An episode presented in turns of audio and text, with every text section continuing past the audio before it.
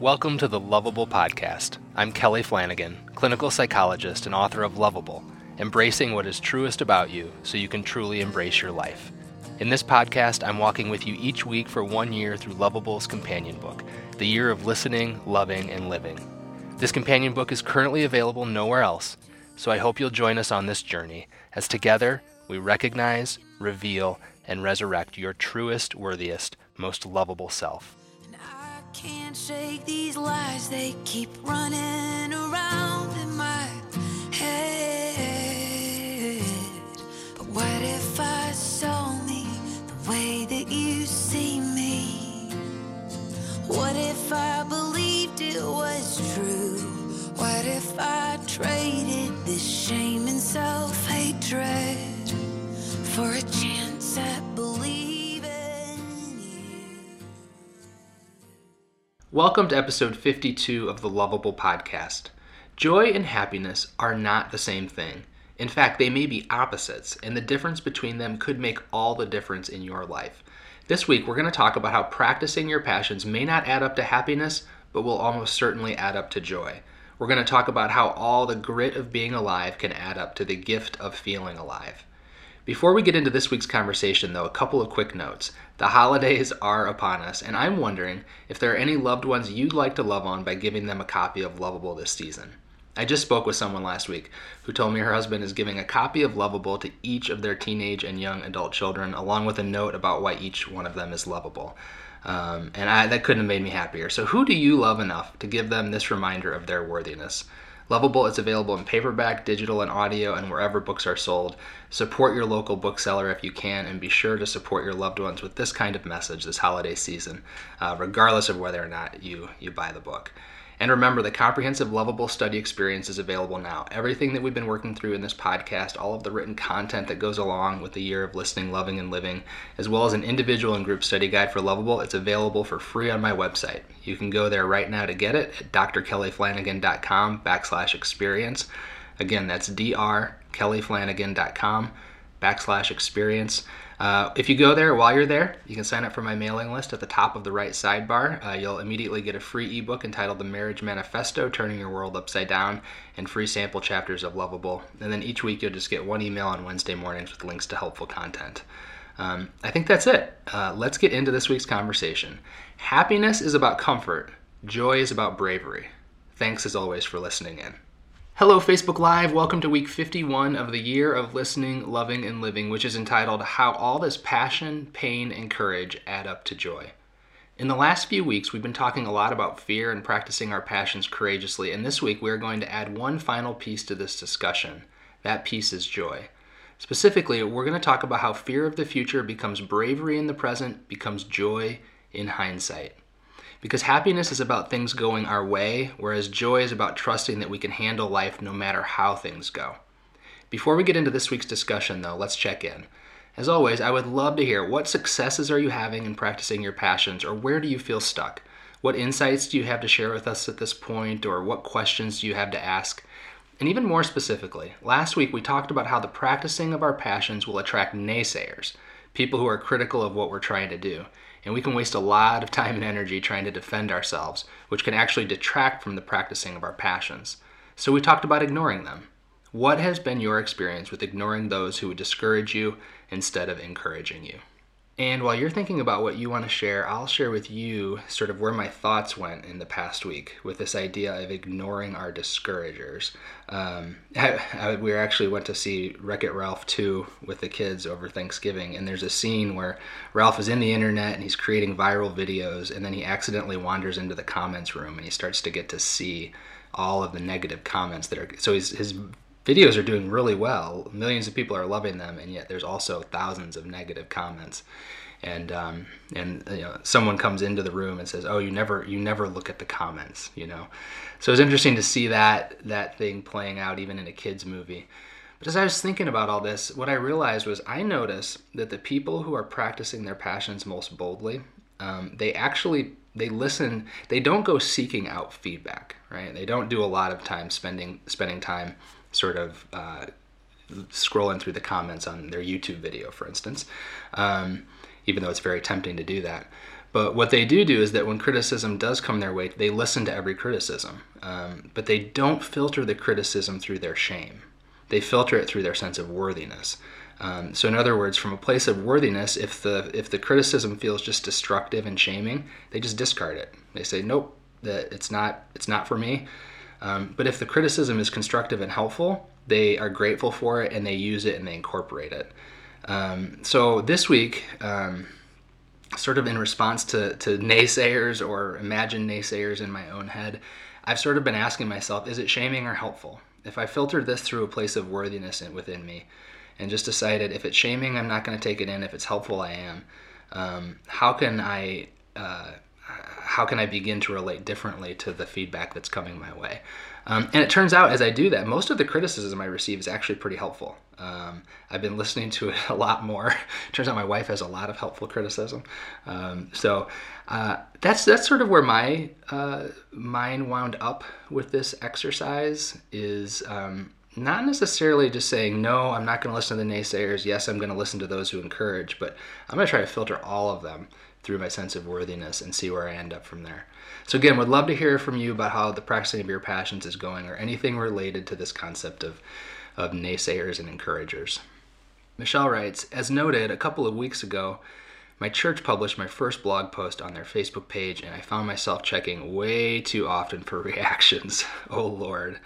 And then Michelle goes on to write how, how to do our passions without caring whether anyone likes, applauds, or encourages.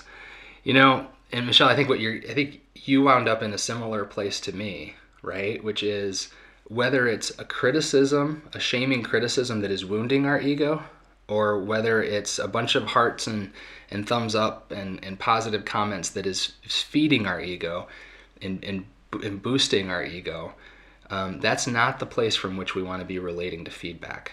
Um, because in that way, both positive comments and negative comments um, begin to take us out of the place from which we create and practice our passions, which is our true self or our souls, and starts to anchor us in our ego or our false self. And, uh, and so even even positive feedback can become a, a, a barrier to continuing to practice our passions as purely as we want to. So, um, so I think that the shift, once again, as it seems to always be in this year of listening, loving, and living, is how do I shift back to receiving both negative and positive feedback from my true self? How do I receive it there and make a decision from there uh, what to do about it? And um, that's a that's probably an ongoing. I'm seven years of blogging now, right? And I still it's an ongoing discipline of having to do that. Um, and some days I'm more successful at it than others. Some days it's all about defending my ego or feeding my ego, and other days I'm more aware and I'm able to sort of take it in from a place of of true self and uh, and those days are better days as you can imagine so thanks for that michelle um, i think we i think we need to be reminded that this really is ultimately about living from our true self and receiving feedback from our true self as well anne writes love that way of filtering critical feedback and discarding any shaming stuff um, yeah, thanks, thanks, Anne, for validating that. That's a helpful way to think about it.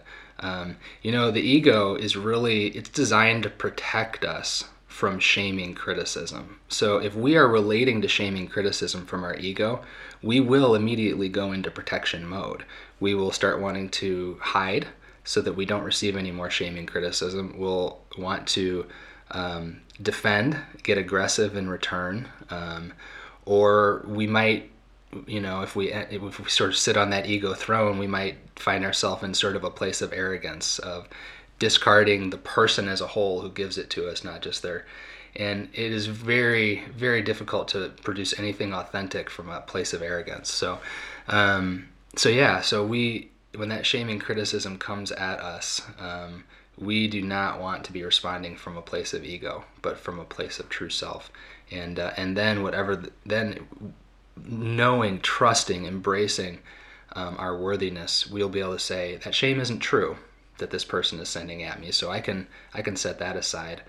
But this isn't shaming, that's helpful and I can take that in and I can I can practice my passion more purely because of it. So yes, it's it's absolutely about are we receiving it from a centered place or are we receiving it from a defensive place? Deb F writes, For myself, I have to keep reminding me that many criticisms, opinions are coming from that person's perspective. It might not actually pertain to me or what I'm doing or sharing. Yeah, uh, yeah, that's that's a fantastic reminder. Um, it reminds me of the first time I taught a college course, like an introductory course. I was a graduate student, TA, and I was teaching the whole course. And there's like 100, 150 kids in the in the hall. kids. I was like two. I was like two years older than them. Uh, students in the hall, and uh, at the end of the semester, they all gave feedback. And I swear, on any on any criteria, you could have split the feedback into diametrically opposite. You know, um, you went through the material too fast, you went too slow, and it was too boring. You should tell more stories, you should tell fewer stories, you know? And I remember that was just like, oh, everybody's giving feed, feedback from their own perspective. Um, and so I can filter that through myself. I don't, I can't try to please everybody because I would, no matter who I try to please, I'll disappoint the other half. Um, so I have to decide which feedback to take in for myself, and I think that's just right on, Deb. So thank thanks for that reminder too. That um, it, the feedback is telling us as much about the person who's giving it as it is about what we're doing, and uh, so we just need to listen to it all and sift through it. Brenda writes, I catch myself defending myself from helpful feedback if I'm filtering their comment through my shame. It's my fault things aren't perfect. Anne writes, I do the same thing, Brenda. Get defensive instead of finding the value in the feedback. I don't know if I've ever mentioned this, but um, my wife and I have a rule with my. She does a great job of editing all of my work, and she's like my first reader on everything. Um, but she's not. we've decided she's not allowed to give me feedback while she's in the same room with me, because my my response, the ego response, is almost always sort of it's reactive, it's instinctive. I it's really hard to inhibit it. So I actually, at this point, expect to have an ego response uh, to criticism of my work, even when it comes from my wife, who I know loves me and whose feedback I trust. Um, and for me, the the task is to to to um, get through that ego response with as much damage to with as little damage to the relationship as possible, and get as quickly as possible back to a place of true self where I can can receive that feedback in the way it's intended. So. Um, so yeah, I, I think I want to I want to encourage everyone that this is not about eliminating your defensive response. Um, I'm not sure that we, as we talked about, we ever totally eliminate our ego, um, but it is about being aware of that defensive response and then beginning to make a decision about what to do with it. Um, so thanks for that, Anne. Donna writes, I hear Brenda, my perfectionism can derail me faster than anything. Um, you know, when we talk about those three levels of ego defense the walls of the castle, the cannons on the castle, the more aggressive ways we, we defend ourselves, and then the throne. I mean, the throne is really that's where all of our perfectionism resides, right? If I can stay in this apparently perfect place, um, this place where I've arrived and I'm in control and I'm in charge and I've got it all figured out, or I'm the king of my castle or the queen of my domain, then no one can really question if I'm not good enough. Um, there's no cracks in the armor, and uh, and so that perfectionism is serving that that ego function. And uh, and so a lot of letting go of that perfectionism about stepping down from that ego throne um, trying not to resort to more aggressive defenses and uh, embracing that we are we're good enough and we're worthy even when we're not perfect. Um, and so is everybody else. And that can be a game changer. So thanks to those who are, are acknowledging that perfectionism can be a, a quickly defensive place that we go to when we start to receive feedback and, and criticism about our passions and Brenda responds, I'm always surprised there's so many of us. oh my goodness, yeah. You know, almost every person you meet has an ego throne that they've developed, uh, a place of perfectionism in some way in their life that they're using to protect against criticism and, and self doubt. And so um, we've all got them, and um, it's okay to, to acknowledge them and to begin to step down from them. Shelley writes, This was such a timely practice for me. I got a, my acceptance into grad school, and in a moment of pure joy, I texted some immediate family members on a group text thread. It totally threw me off when one of my when one of them texted back a lot of negativity instead of sharing in my joy with me, like the others had. Normally, I would have tried to resolve their concerns immediately to defend myself, but I just didn't. I knew what to do. I didn't respond, and then when I saw her later over the holidays, she asked about her concerns, but I was able to deal with her having confidence and love. We had a good chat, and I realized she really did care. She just doesn't always know how to care in a more loving way. Oh, what grace for yourself, Shelley, for the other person, to be able to say, like, she's trying to care for me, but there is a lot of ego in her care, right? There's a lot of what feels like attack in her care. Um, and what we talk about is grace is being able to see through the false self into the, the lovable true self underneath that, even when the other person isn't acting from it, even when the other person isn't even aware of it themselves. And here you are giving grace um, to someone who um, said some things that, that could have been really hurtful to you, probably were at some level, and instead you saw you saw the heart out of which that effort arose rather than the the unfortunate way in which it was expressed through her ego. That is grace. Um, thank you for sharing that. And Michelle adds, responding to Shelley, I'm very impressed by your restraint and congratulations. Um, and really, Shelley, I think that restraint uh, is the important part of that. So thanks for pointing that out, Michelle. Just to, to not react instinctively with that defensive reaction, but just to create a little bit of space where you can have a wiser response. And Shelley, what you arrived at was that the wisest response was no response at all.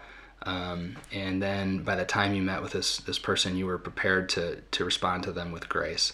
Um, so yeah, absolutely. Whenever you're feeling that defensive response, that ego response rise up in you, it doesn't mean necessarily that at some point you won't defend yourself. It just means that you don't you don't compulsively act on it. You slow down and uh, and you take some time to think about whether or not you want to. So good, so good. Thank you too.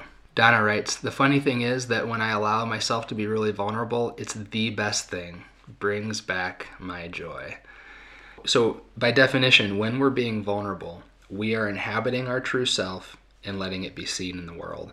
And the joy that the, I think the joy in that is the inhabiting of one's true self, to return to the center of oneself where who we are really exists and to live from it. That's what vulnerability is. It's why it feels so good. Now, it comes with risks because people can really ding us. When we're really living from our true self, we actually have skin in the game, right? Um, but there is joy in that, inevitably, um, because we are whole again. We are in one place within us again rather than scattered between our defenses and, and our true self. So, um, makes perfect sense to me, and uh, love that about you that you have the courage to to to be vulnerable and, and live from your true self. Thanks as always, everybody, um, for another great discussion. Um, so powerful to hear about how so many of you are out there sort of putting these practices into practice in real life. Um, the self awareness and the mindfulness that you're bringing to um, the practicing of your passions, the ways that people are responding to those, and then responding more wisely sometimes as a result. And that's all we can ask of ourselves is that we maybe we get a little bit better um, at responding from our true self next time. So I'm really impressed by by the the care that you are giving to yourselves and to your people by doing that. So let's keep let's keep going. This week, um, there's really not a particular context from Lovable to share with you for this week's uh, reading from the companion guide. So we're just going to get right into the reading. It's uh, week 51 of the year of listening, loving, and living, which is entitled "How All This Pain." I'm sorry, how all this passion, pain, and courage add up to joy. I put it off as long as I could, my kids had each earned a free pass to Six Flags Great America by meeting a reading quota at school, so we promised them a summer trip to the theme park. I am not a huge fan of shelling out crazy amounts of money to fight crowds and wait in long lines under a blazing sun, but a promise is a promise. So finally, on a Friday in late July, we'd run out of excuses and we went to the park. My kids had never ridden a roller coaster. I wasn't sure how brave they'd be. My youngest didn't think she could handle the coaster with the big drop, two loops and four inversions in total but she wrote it, and she said it was the most terrifying thing she'd ever done. Our middle guy didn't think he could handle the high velocity wooden coaster with the teeth rattling turns and 11 stomach churning drops. But he wrote it, and he said it was the most terrifying thing he'd ever done. And our oldest son, a complete adrenaline junkie, didn't know if he could handle the biggest coaster in the park, the Goliath it's called. It's the world's fastest, tallest, and steepest wooden coaster, boasting a 180 foot drop at a nearly vertical 85 degree angle while flying 72 miles per hour. But he rode it and he said it was the most terrifying thing he'd ever done. It turns out my kids are brave because bravery isn't the absence of fear. Bravery is going one step farther than you think you can. It's not being fearless during that step, step it is simply taking it. In fact, fear is a necessary ingredient for bravery. If you aren't afraid, there's nothing really to be brave about. Of course, in life, most of us naturally settle into patterns that stop us just short of our scary coaster. We ride the rides that thrill us but don't terrify us. Meanwhile, there is a voice in the back of our head telling us which ride we'd like to get on. the ride that is just out of our comfort zone and just one step into our scary zone. In life, that ride might be a new relationship, or a new job, or a new town, or a new church. Or it might be a new way of being in the midst of old relationships and jobs and towns and churches. Whatever that ride is, it will be scary to step onto it, but in doing so, you will find the brave place inside of you, and you will find something else too. You will find joy. At the end of the day, on the ride home, I asked my kids which was their favorite ride. And to be honest, I expected them to name the first coaster of the day, the one they all knew they could handle, the one they weren't afraid of, the one they rode with laughter and squeals of delight. I expected them to name the one they didn't have to be brave to step onto. I was wrong. All three of my kids said their favorite ride was the most terrifying one. It turns out the things we fear ahead of time, but bravely step into anyway, are the things we remember most fondly. Why? It certainly isn't because we enjoy terror. It is simply because we did it. Because we learned something new about ourselves. Because now we know fear won't have the last word. Because now we know we have a place inside of us, a brave place we can draw upon to step into the next scary thing. You see, fear about the future becomes bravery in the present, becomes joy in hindsight. Joy is knowing you can be scared and still ride through life. Joy is being terrified and trusting you'll survive it. Joy is believing in yourself enough to believe you are brave. Of course, there are some kinds of bravery we don't choose. There are some kinds of bravery that choose us, in the forms of trials and tragedies that no human being would ever voluntarily step into.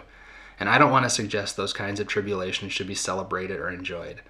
But I do want to suggest adamantly that those things can be redeemed by embracing the fact that you survived it by embracing the brave place inside of you, by realizing fear comes and goes, but your brave place is here to stay. So that is this week's reading from the companion guide, and I'm actually just realizing as I'm reading that that it really ties closely into the blog post, my, my brand new blog post that I posted today. Um, and that my my dear oldest son has never done this. He texted me um, this morning out of nowhere and said, "Love this one, Dad." Um, so it resonated with something in him too. So I think I'm going to read the, this blog post too, and then we'll get into discussing this concept of bravery and joy. The The blog post is entitled "The Best Reason to Do Scary Things." I used to hide on the floor of the car, and I've talked about this here, this experience. When I was seven and our family crossed the vast Mississippi River on the big bridges around St. Louis, I'd become so terrified that I would huddle on the floor of the car until we had reached the other side. Long bridges over water terrified me. I had recurring nightmares about them as a child. I have no idea where this fear came from. It has been with me for as long as I can remember. I don't have any other fears like it, and I don't need them. This one is stubborn enough. A quarter of a century after I huddled on the floor of an old Buick over the wide Mississippi, I drove my young family from Illinois to Maryland, where my wife's family lived at the time. My bridge fears were mostly forgotten. Suddenly, however, the Chesapeake Bay Bridge was looming ahead of us, arching into the sky like an Evel Knievel stunt for the ordinary motorist, and I had my first panic attack. I drove us across the bridge that day, but it happened again on our way home, and then it happened again and again and again, every time we traveled to Maryland. Several years after that first panic attack, I was telling my therapist about it, and his reaction was the grace I needed at the time. As a recovering perfectionist, he said, Kelly, maybe you don't need to be the best at everything. Why don't you let your wife drive the bridge? So for the last few years, every time we cross the Bay Bridge, we pull over at the last gas station before the bridge. My wife and I switch seats, and my kids tease me as we cross the bay, which is fine. After all, at some point, every kid needs to learn their old man is human. So the plan had worked perfectly over the years until last month. Last month, I was scheduled to speak at and participate in a dad's retreat. The retreat was hosted in the Florida Keys, several bridges beyond Miami, and it was a dad's retreat, so my wife was staying home. I'd have no one to switch seats with me at the last gas station before the bridge. I'm sure I was the most terrified traveler at the Alamo rental counter. Why do we face our fears? Why do we cross the chasms that terrify us and drive right, through our anxiety? Because there is something calling to us from the other side of it. Something more important than our sense of comfort, something more valuable than our sense of security, something more treasured than our tranquility. We move toward our fears and through our anxiety because the destination is worth the dread. After all, courage is not the absence of fear, it is the absence of stagnation. Courage isn't going forward without trepidation. Courage is going forward with determination, even when we are terrified. Courage is picking up the phone and calling the therapist because the destination called healing and wholeness is more important to you than all the hard hours it will take to travel there. Courage is giving birth to your first baby because the destination of motherhood is more important to you than the painful path by which you arrive. Courage is having the hard conversation with the one you love because the destination we call companionship is more important to you than the rejection you risk along the way. Courage is showing your art to someone because practicing your passion is the destination you desire, and vulnerability is the bridge by which you will get there. My wife recently observed that something has changed in me over the last year. She said I seem freer, happier, bolder. She asked me if I had gotten over all of my fears and anxieties. I considered that for a moment, and then I told her that wasn't it at all. Something else has happened.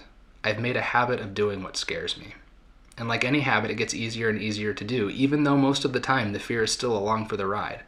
You can make a habit of doing anything, even scary things. And the best reason for establishing such a habit is this most of what we love to do and want to be exists on the other side of our fear, on the other side of the bridge. So last month, I got into my Alamo rental car and I drove over those bridges. None of them were as terrifying as the Chesapeake Bay Bridge, but even if they were twice as high and long, I would have driven them anyway, because the destination was worth it, and because I'm trying to make a habit out of courage. I hope you will too.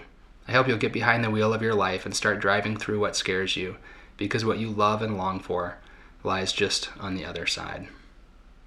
I think that I think that blog post sort of expands upon this week's reading from the companion guide in the sense that um, when we begin to make a habit out of courage, when we begin to make a habit out of getting onto the roller coasters we most are most afraid of, um, what we begin to expect is that the fear we feel will lead to a sense, an experience of bravery, and will lead to a sense of joy in hindsight that I was brave and I did it, and that was an experience that I can now do again if I need to. Um, and so fear starts to get conditioned with I'm brave, They kind of get paired in our souls. I'm afraid, but I'm brave. I'm afraid, and I'll feel joy at some point after I bravely do that thing. Um, and when we begin to expect that from our future, um, a sense of, of, of peace begins to come alongside the fear. It's still there, but we know at some point it won't be. Um, and so that's where we're at in this idea of practicing our passions. Our passions are such a great opportunity to say, I'm afraid of doing this. People are people are, are mean and critical and discouraging, and I don't know if this will work out, and I don't know if it matters, but I love doing it, and it's scary, and I'm going to do it anyways. And oh my goodness, I am brave while I'm doing it. And in hindsight, that leads to a tremendous sense of joy. So, curious to hear your thoughts about these ideas and uh, how they apply to the practicing of your passions. Julia writes, just what I needed to hear. Julia, I am really glad to hear that. I suspect that that there are a lot of us out there right now that are afraid of things we want to do. You know, I want to do this, it scares me. Um, the way that you learn that you're brave is by doing that thing. And in the practice today, we're actually not going to talk about what you're going to do that scares you, but we're going to spend some time just settling into the things you've done that scared you and you did them anyways.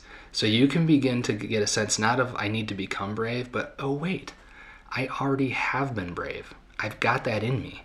I just need to find that place again in order to do this next thing that scares me.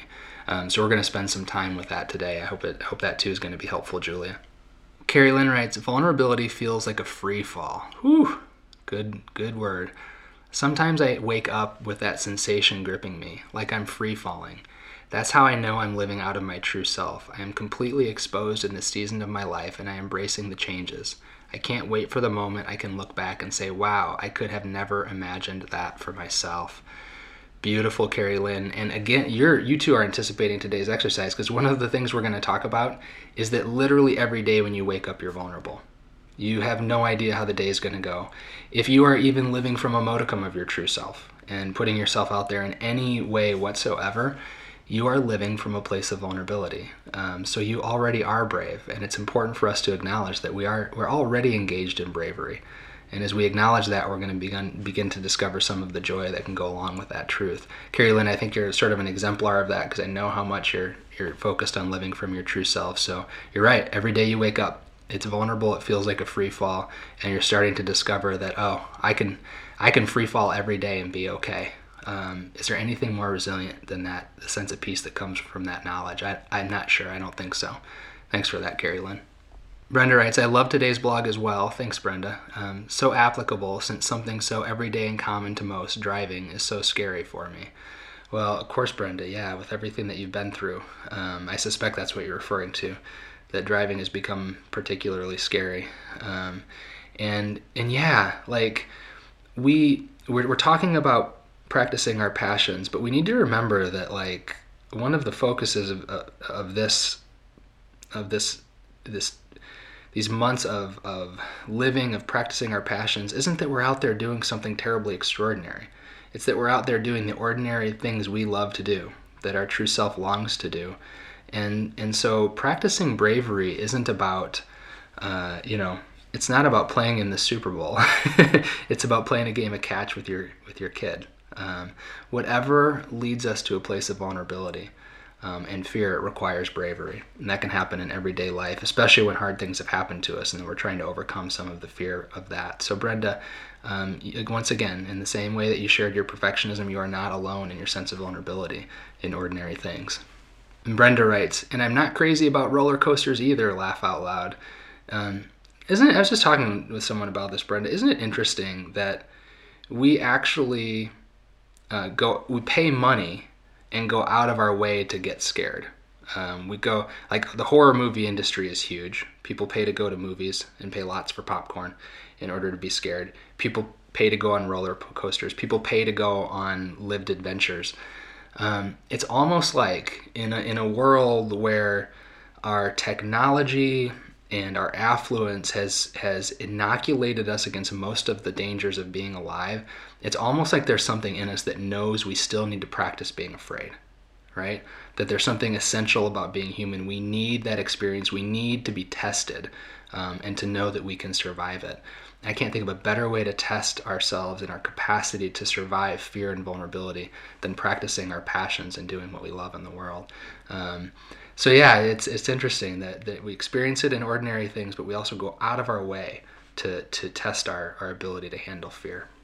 Anne writes, This is true. I've gone skydiving despite my fear of heights, and I loved it. I went whitewater rafting at high water and loved it despite my fear of tipping over. Life has been great on the other side of fear. That's it. I think you're getting at both, both of those things there, right? You, you, this is inconceivable to me, and the high bridges scare me. My wife went skydiving too. Like, my oldest wants to go skydiving. It's inconceivable to me to go that far out of your way to experience that much fear. Um, but but you're, what you're getting at is that um, having done it, right, having accomplished it, having had the experience, it leaves you with a sense of confidence in yourself and the joy that comes with that. Um, thanks for those two great examples. Julia writes, very timely. I'm about to start a counseling practice and am feeling all the feels about putting myself out there so publicly. Yikes. Oh, Julia, um, you know, I did that three years ago. I hear you. Um, I have a, a, friend who's doing that right now, and I'm sort of encouraging him as he's going through that. Um, we therapists didn't get into the game um, because we wanted to sort of put ourselves out there publicly. We wanted to sit in a room quietly and talk to someone and help them through their um, their hurt. And so to start our own practice can be a particular challenge to therapists. And uh, and so kudos to you kudos to you for following that instinct and going after it. And I promise you, I promise you, I've never, literally, and maybe you know people, but I've literally never talked to a therapist who looked back two years later and said, "Oh, I wish I hadn't done it." Um, and you will have that moment, probably in the very near future, where most of the fear is behind you. You're on the other side of it, on the other side of that bridge, and uh, and you're able to pat yourself on the back and say, "I was brave, and this is good." So good for you, Julia. Donna writes, What if I gave a party and nobody came? Practicing passion with passion and vulnerability is just a lifelong challenge. What if nobody came? Like in April. I can't matter if there are not hundreds of people cheering me on. What if there is only that one person that might be blessed? You know, what Donna is referring to, and I think I've mentioned it here before on the podcast, is that uh, Donna and I are partnering to host a lovable weekend out at her 4U ranch in, uh, in Utah, just outside of Park City. It's going to be the last weekend in April. Um, we're going to be sharing some more information about that publicly uh, as the new year begins. Um, but yeah, I think that's I think that's a place of vulnerability that we both find ourselves in as Donna, the host, um, and myself as sort of the the leader of that retreat is what if nobody comes, um, and to trust that whoever does come, um, that it's not about numbers. It just is not about numbers. Um, one of my favorite quotes from the past couple years was from Henri Nouwen, who said. Uh, in, in the area of spirituality, statistics don't count. One or two people who hear you well may do miracles. Um, something that I've uh, taken in and, and, tried to trust over the last couple years. So we're going to put ourselves out there again in April, last weekend in April, and uh, and for those of you who are listening and, and might want to join us, um, we would love to have you do that. Um, you can go to my uh, actually right now you can go to my speaking page um, at Kelly Flanagan, drkellyflanagan.com, and you can reach out to me if you're interested in that retreat, and we'll get you the information that you need. Um, but but again, soon there will be information available to everyone, and uh, we'd love to have you join us. Um, but even if you don't, we'll trust we're worthy, right, Donna? All right. Stephanie writes, "This is so timely as I prepare." to deliver a workshop called Choose Courage tomorrow evening. Get out of here. That's that's awesome. I love the synchronicity. Even though I have learned some tools that help me, which I'll be sharing, it's forums like this that help me in my own courage to do this. Thanks for the inspiration, everyone. You're, you know, first of all, Stephanie, again, kudos to you for uh, for putting yourself out there that way, making yourself vulnerable. And There's a particular pressure when you're talking you know like a therapist pressure is if, if my job is to help you become healthier then maybe i need to appear really healthy um, if I'm giving a workshop on courage, maybe I need to appear really courageous, um, which oftentimes can we, we assume to mean without fear or anxiety. Um, and I think it's I think it's actually really more helpful to, as you lead a workshop on courage, to admit your fears, to admit your sense of vulnerability, um, and and show people that courage doesn't mean you don't feel afraid. Courage means you feel afraid and you do it anyway. Um, and so good for you for for feeling some of that vulnerability, Stephanie, and doing it anyway. Marie writes, Do you have a suggestion on what language can I use with my 11 year old to encourage dipping his toes into vulnerability for the joy on the other side? Like me, this is a huge challenge for him. That's a great question. I have an 11 year old myself, Marie, and so I think in a way I received that question as a, you know, like almost for me, like, uh, what would you, what would you say to Quinn? I would not try to approach it intellectually um, with Quinn and try to sort of prove through my argument or words that you know if you're brave you'll eventually be happy or joyful rather.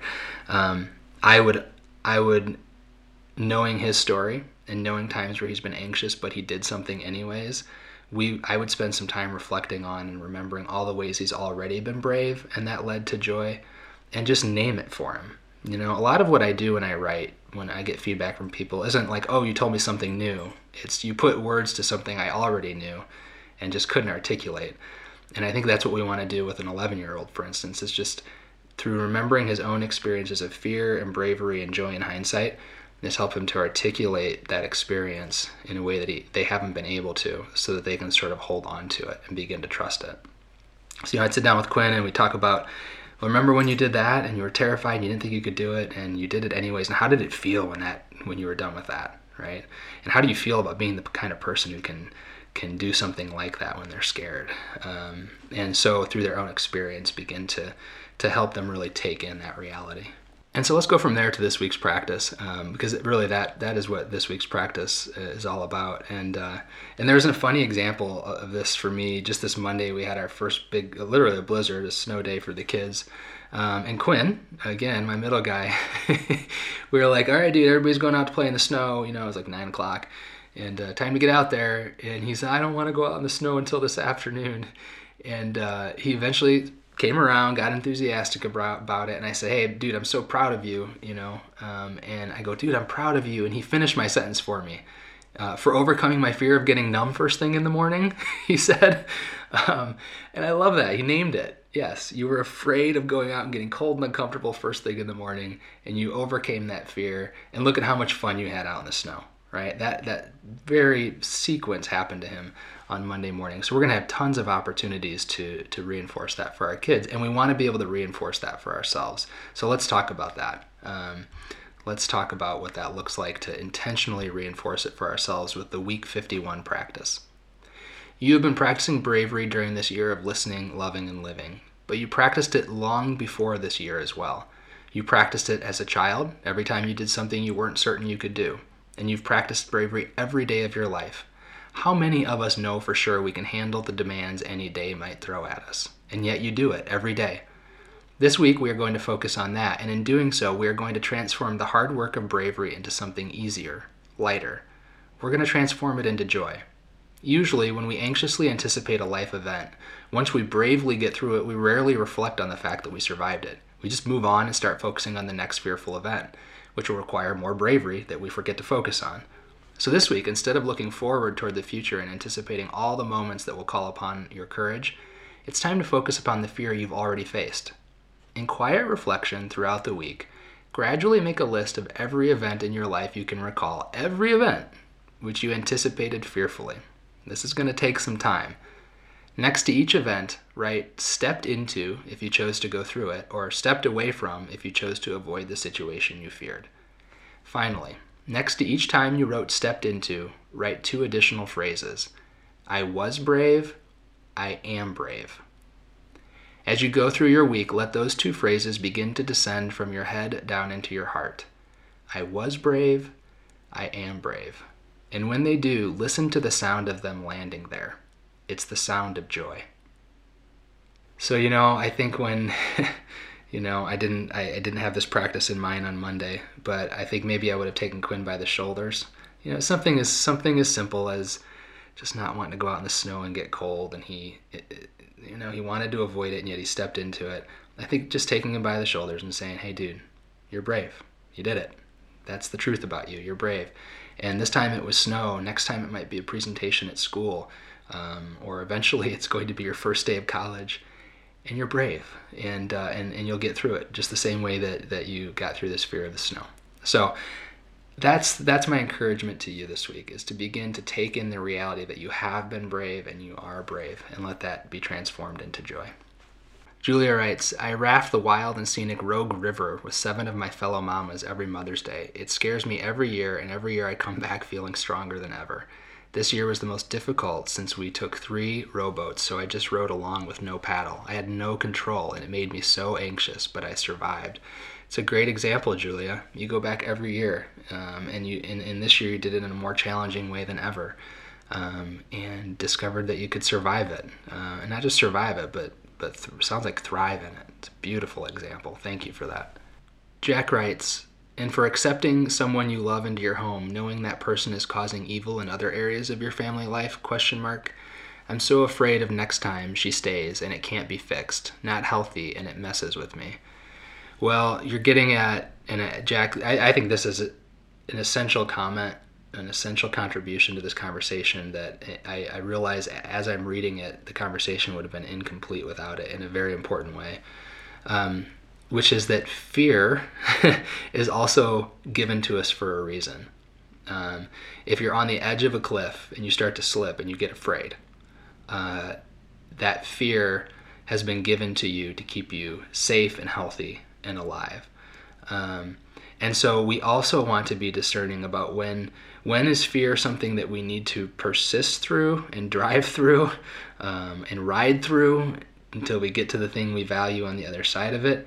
And when is the fear something we need to listen to and uh, usually then set boundaries with?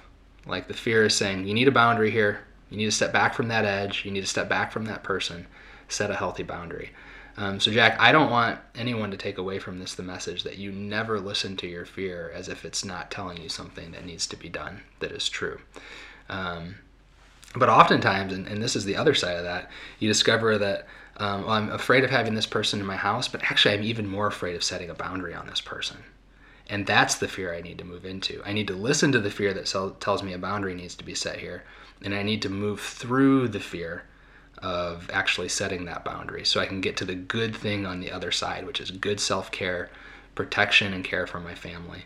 Um, so thank you so much for that. I, I, I think I would have looked back on this this episode and sort of kicked myself if we hadn't addressed that. Thank you. Deb F writes, easy peasy exercise for me. My therapist used to do this exercise with me almost weekly, reminding me of all the things I've been through in life. I tend to say, okay, I did that. Next. From her, I learned how to slow down and let these accomplishments sink in. It helps to keep me grounded. Yeah, you know, I'm also borrowing this exercise. It's sort of adapted from a traditional cognitive behavioral therapy exercise in which, you know, you write down all the things you fear will happen in the next week. Then you come back to your counseling session the next week and you review that list and you say how many of those things came to pass and were they as bad as you thought they'd be? Because usually what happens when you fear something, if it doesn't come to pass, you you don't notice that it didn't come to pass. You don't notice that the time spent worrying was relatively wasted. Um, and if it does come to pass, you don't notice that, oh, I thought it was going to be way worse than it was. Um, and, and if it does come to pass and you survive it, you certainly don't pay attention to the fact that, oh, I survived it. I'm actually pretty good at handling fearful situations. Um, or at least I, I know how to, to get through them. So, so yeah, this is about bringing a level of awareness to our moments of fear um, and the experiences of fear in the past so that we can actually learn new things about ourselves. Stephanie writes, I love this. As Father Richard Rohr says, make these acts of bravery Velcro moments. Indulge longer by recalling them and sharing them with others. That's right. Too frequently, we just allow these to be Teflon moments. We let them slip and forget about these positive parts of our life. Instead, we ruminate the negative failures on repeat like a bad loop from hell. I'm committed to exchanging the negative loop to a positive one and reflect more intentionally for longer on the brave moments in my life.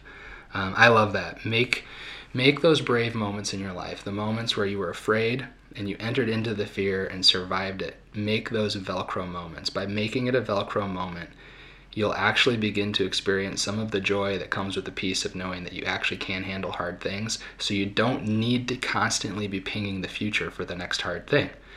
You can kind of trust that, well, when the next hard thing comes, I'll, I'll figure it out. I'll get through it. I'll survive it. Um, I got people who will help me survive it. Um, and uh, and so those Velcro moments transform into joy in that way. Good stuff, Stephanie. Thank you. All right, everyone. Thanks again for another, uh, just gosh, another encouraging discussion. Uh, I think Jack of your comment and how if I'd have been out here doing this on my own, something really important would have been missed. Um, so thankful for all of you and the wisdom that you each bring, your own unique wisdom that makes the conversation more complete. Next week is the 50 uh, second week of the 52 weeks in the year of listening, loving, and living. It is entitled Reflecting Upon the Unfolding of Your Truest Self. Until next week, remember, you are lovable. You are brave. You have been brave, and you are brave. And those are pretty good reasons to be joyful. Thanks again for joining us on the Loveable Podcast. Remember, this companion book can stand on its own, but it stands a little taller and a little stronger on the shoulders of Loveable. So if you have not picked up a copy of Loveable yet, it is available wherever books are sold, and you can get it in paperback, digital, or audio format. If you'd like to simply download a sample of Loveable, you can go to my website, drkellyflanagan.com. That's drkellyflanagan.com. In the right sidebar, sign up to receive my blog post by email, and you will immediately receive a free sample of Loveable and a free copy of my ebook, The Marriage Manifesto. The music for the Loveable podcast is courtesy of Ellie Holcomb and is entitled Wonderfully Made from her album Red Sea Road. Until next week, friends, remember, you are lovable.